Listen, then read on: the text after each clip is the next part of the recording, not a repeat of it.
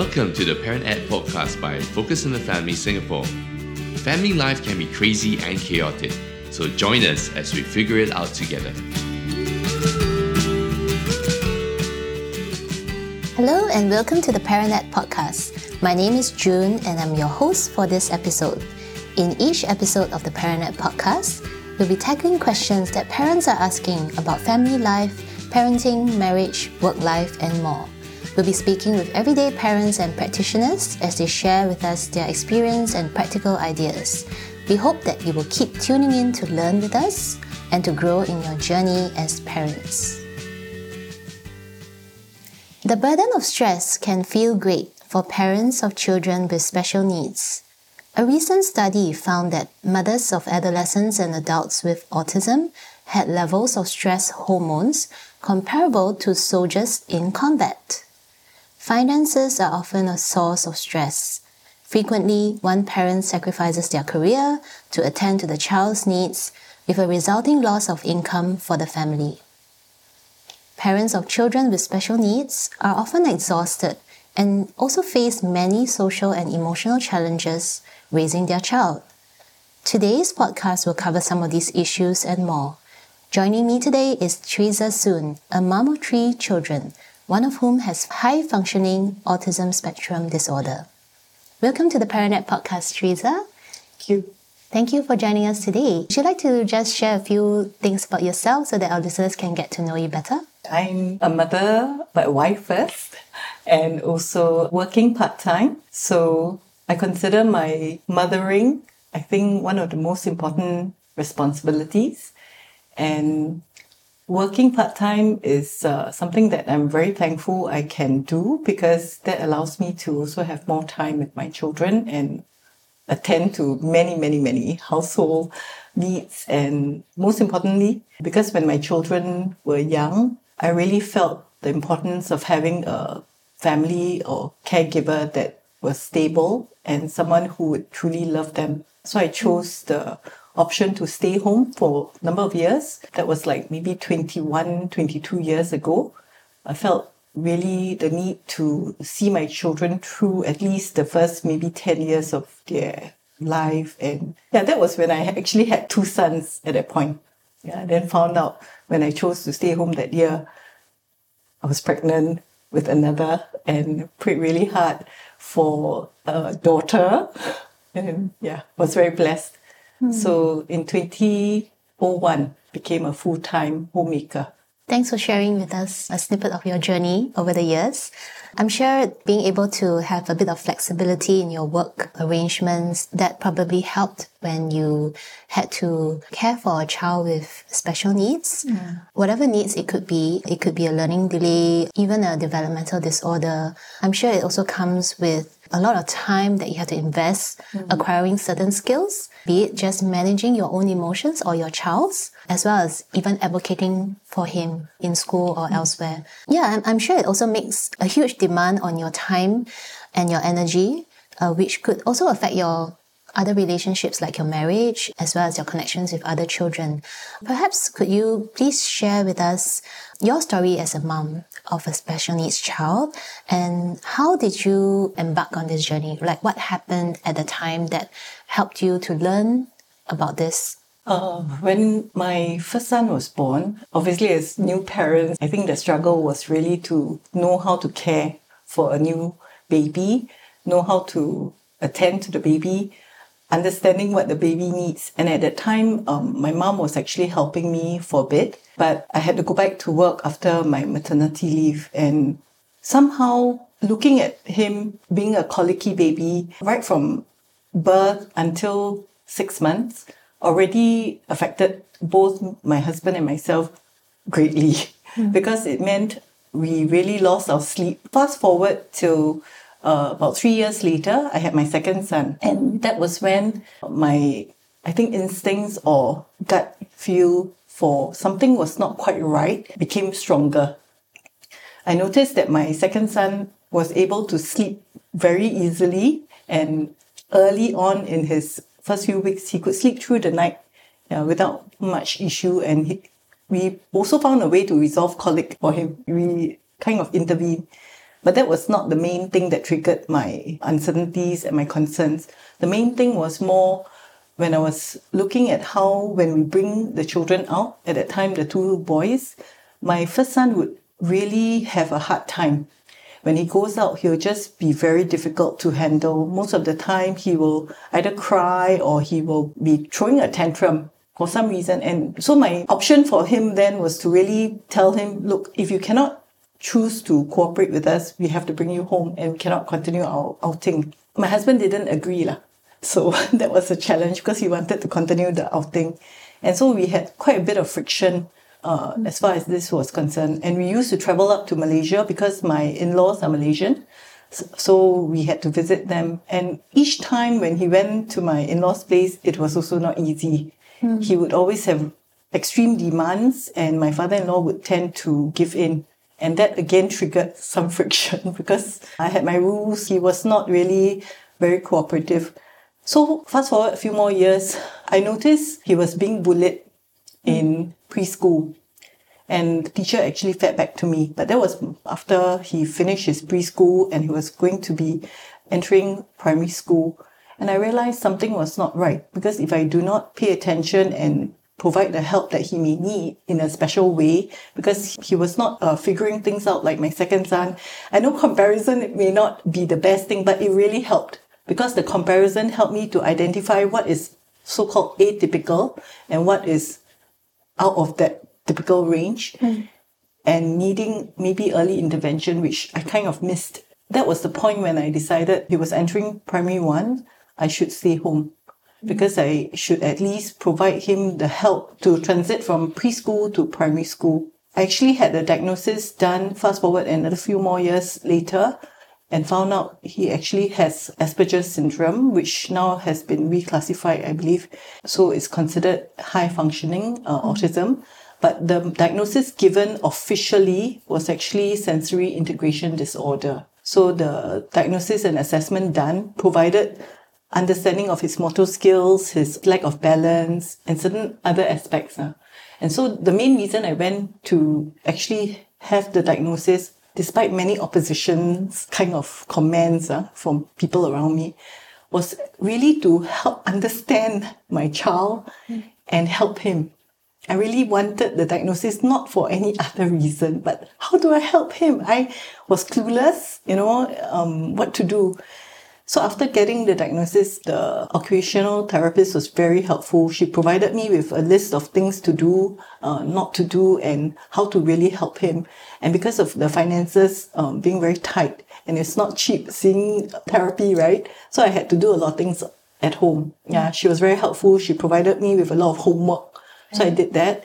And I think it did help uh, to some extent uh, believe that it helped him with especially his sensitivity towards uh, certain material when he was wearing clothing.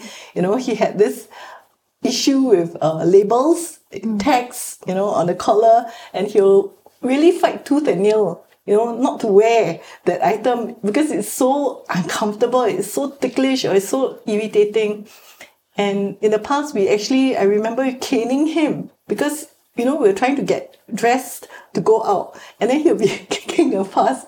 But after realizing all this, anyway, before even the diagnosis, we decided, okay, we're going to cut all the tags, you know, and that will kind of ease all the tension. Mm. And also he chose to really love wearing old clothes because, you know, new clothes was so uncomfortable. I said, okay, that's a savings for me. Let him wear his old clothes. So I found different ways after getting the help, the advice from the occupational therapist and reading books, one of which was Dare to Discipline by James Dobson. Really, really was a godsend mm. and really helped me. I applied much of the advice from James Dobson's, really his words of wisdom. Literally, you know, I saw it happening, working. You know, that means I do this step one, step two, step three, and then I'll get the results. So I was very encouraged and very, very thankful. Mm. Yeah, that I could find some tools, some help along the way. That's wonderful. I think that was one of my first parenting books as well. and it really helped a lot, especially, you know, strong willed children, yes, right? Yeah. Yes. You've really gone into sharing that bit of your journey as well as the challenges that you face or that your child faced at the time. If you could help us to understand some of the emotions that you felt in that moment? What kind of emotions? And it need not be linear. It need mm. not be very neat. Could you bring us through that? Actually, it was roller coaster many times because when I got the diagnosis, I think the first emotion I felt was really relieved, strangely. I think many parents might, huh, why do you feel relieved? You just got a diagnosis of him having a condition, you know. Relief because all the years of suspecting something was not quite right kind of came to a confirmation conclusion that, yeah, I need to give him special help and I need to really uh, provide and be that expert for him because who else can really help him apart from the one who is caring for him the most. So I went through a lot of difficulty because the first reaction from my husband when I showed him the report, he threw back the report almost at my face and told me, I don't know what is this. I don't understand. I said, so you need to read. If you don't read, how will you understand? And he just refused. So I started to read more books. I started to go online, search out websites. Uh, like Tony Attwood's website was very useful as well. Tony Attwood was, he's a professor and a psychologist who really takes care of children needs, especially high functioning autism. I find he's, he's really knowledgeable and he also found out that his son at the age of 30 something actually has similar condition. Coming back to the emotions, there were many times I felt very alone, very lost. And during those days, because it's like almost 30 years ago since he was born, there was not a lot of information, especially in Singapore. Although there were there was this autism resource center, etc., uh, the information was still very little. Mm. So I literally cried out many times at night to God and prayed and just felt God's comfort. But at the same time, I started to journal. I started to put all my frustrations on paper. Basically, almost every night I would be writing. Oh. Yeah, so it was a re- release for me.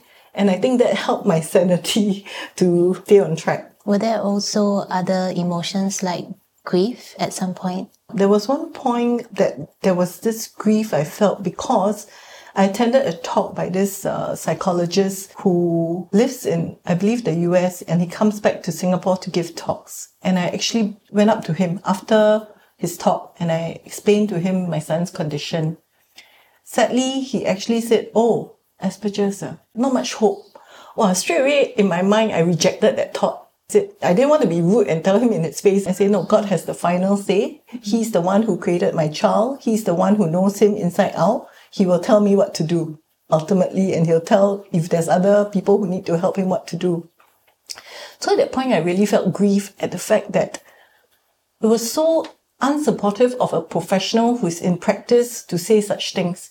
I'm not saying that you have to award like certain uh, special awards for children with special needs, but do not say there's no hope. Mm. Because ultimately, what is message you're conveying?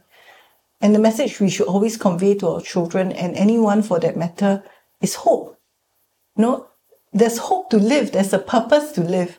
And if you say things like that, mm. I was very put off. Yeah, it must have been very painful in that moment too. Yeah. yeah. Thanks for sharing. I understand your, your child now is a young adult. So you kind of covered his journey in primary school, um, the challenges that you went through with him.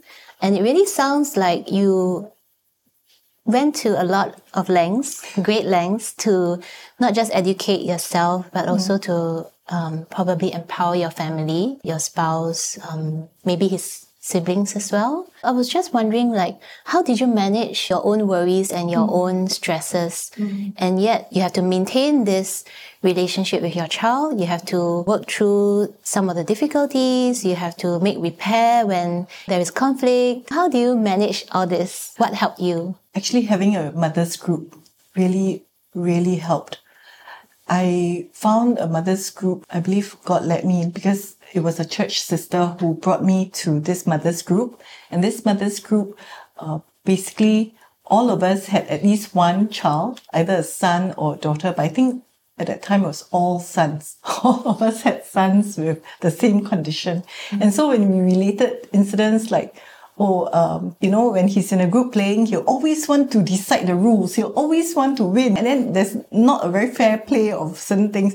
And we could relate. Finally when i became part of the group and we shared stories and exchange literally like war stories the fact that someone can relate to what i'm going through really helped it really showed that I was not alone, firstly. Secondly, because we really cared for each other, encouraged each other, sometimes we'll send messages or we'll just pray for one another. That made me feel less alone.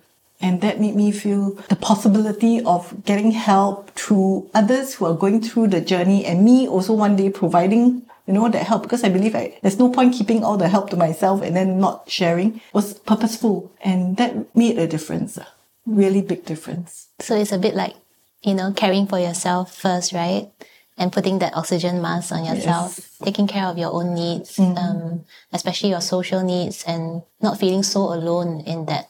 Yeah. You know, not so isolated. Did you have to sort of spend a bit of time managing sibling relationships, and how did you help your other children mm-hmm. to be more understanding? That's a tough one, really. Mm. Because the fact that my first child is the one with the special condition sometimes meant that a lot of attention was on him. And the younger two sometimes really did not get my time, my energy, and sometimes it's the leftover. To be fair to them, they sometimes got the brunt of, you know, my not so pleasant emotions. At times when I was angry, frustrated, or tired, they would be facing the brunt of it. But at the same time, I tried my best to explain the needs that he has in terms of the family as a whole, hoping that that would help to smoothen some of the friction that happened. I think the toughest thing was not knowing that ultimately when he was going through the bullying phase, he, he was being bullied, that might also impact how he responds to his siblings. Very frankly, he also let it out on them.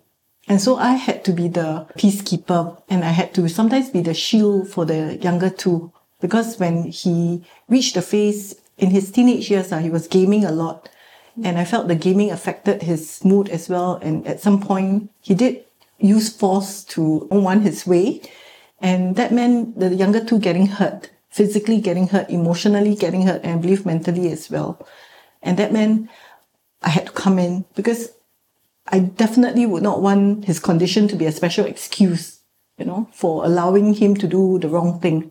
I was very firm about that because I told him, regardless of whether you have this or you have that, ultimately there are some things that cannot be done and must not be done, and there will be consequences. And so I had to enforce uh, discipline, definitely. I had to tell him that if you did this, you have to face this. So one of which was I felt after a certain age, they were old enough to write and read. So I used to actually get books. There were some books that I really felt were useful. And I used to actually ask them, you know, let's discuss what happened and write down exactly what happened. I guess the journaling part maybe came into the play of uh, discussing with them. And I told them to explain what they were going through and why it was wrong. And then we had a discussion. And there were times I also made them write lines. must not do this. I don't know how effective that was, but I think the part where they had to process the wrong action, you know, and to correct it may have helped. Sounds like yeah, really very intentional in you know debriefing everyone and then getting all of them to actually process what they went through. Because if you think about it, in a scuffle, each person has his or her own emotion and interpretation of what happened. And very often you don't know what it was like for big sister mm-hmm. or big brother, right? Until you actually articulate that. Yeah. I'm just curious, do they still keep all this? I don't know where they are. As I, I shared with you, I'm doing decluttering. I hope I can find some of these. because I think they are precious actually. yeah, yeah. And one day if you decide to write a book, you know, all these would be fodder for your book. Mm, yeah. Definitely. Yeah. Mm. In fact, that is something I felt that I want to do, you know, one day because I don't want my story just to be my story. It's like tucked away. And the purpose of writing a book is really to help others, not so much to eh, tell the whole world, you know, what happened, but really if you notice some things about your children, if you notice something at birth even, start to pay closer attention, start to listen Mm. and start to have conversations. So I hope one day actually that's my dream. Wow, thank you for sharing it with us. We will definitely support your book. So, Teresa, you've shared so much about your personal journey, and I'm so grateful. I think many of our listeners would benefit as well. I think I just wanted to ask, like, how would you encourage other parents who are grappling with, you know, raising their child with special needs? I have three short words which I really, really want to bring across. Number one, be your child's biggest cheerleader. Be the loudest in a good way. Be your child's most confident coach, even though at times you may not be very confident, still show confidence to your child because you love your child.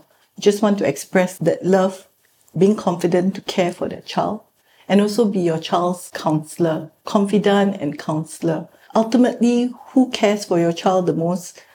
I mean, besides God, I know we as mums or dads have to be the ones for them, present for them, available, and listening to them. Yeah, one of the things uh, I think a small bite I would like to share is my son, all my three children, I think, have some of this, but especially the first one and the last one, I think the youngest also sometimes does this. When he comes back from school, I remember very sweet. The moment he enters the door, right? He'll tell me practically almost everything about the day. And I'm sometimes in the midst of cooking or, you know, preparing something. I'm like, can you wait? I want to listen, but I can't listen because I'm also doing something. So sometimes when I miss those opportunities, it's gone, you know. He will not want to share with me anymore because it's like there's a very small window. So my encouragement is be available, cheer them on, coach them, counsel them, listen to them. Wow. Sounds like a lot that you have to do, Teresa. and I'm so amazed by your story and how you have really persevered on. Yeah, I'm sure it has really helped your relationship with your son as well as your whole family. Thank you for sharing your story. For those tuning in, and we hope that you have benefited much from this podcast and are feeling less alone on this journey, especially if you are a parent of a child with special needs. We hope that you can share this podcast with a friend or parent who may benefit from this as well. For more parenting resources, do visit our website at family.org.sg. Do keep tuning in to the Parent Ed podcast to learn and grow in your parenting journey. Until next time, have a great week with your family.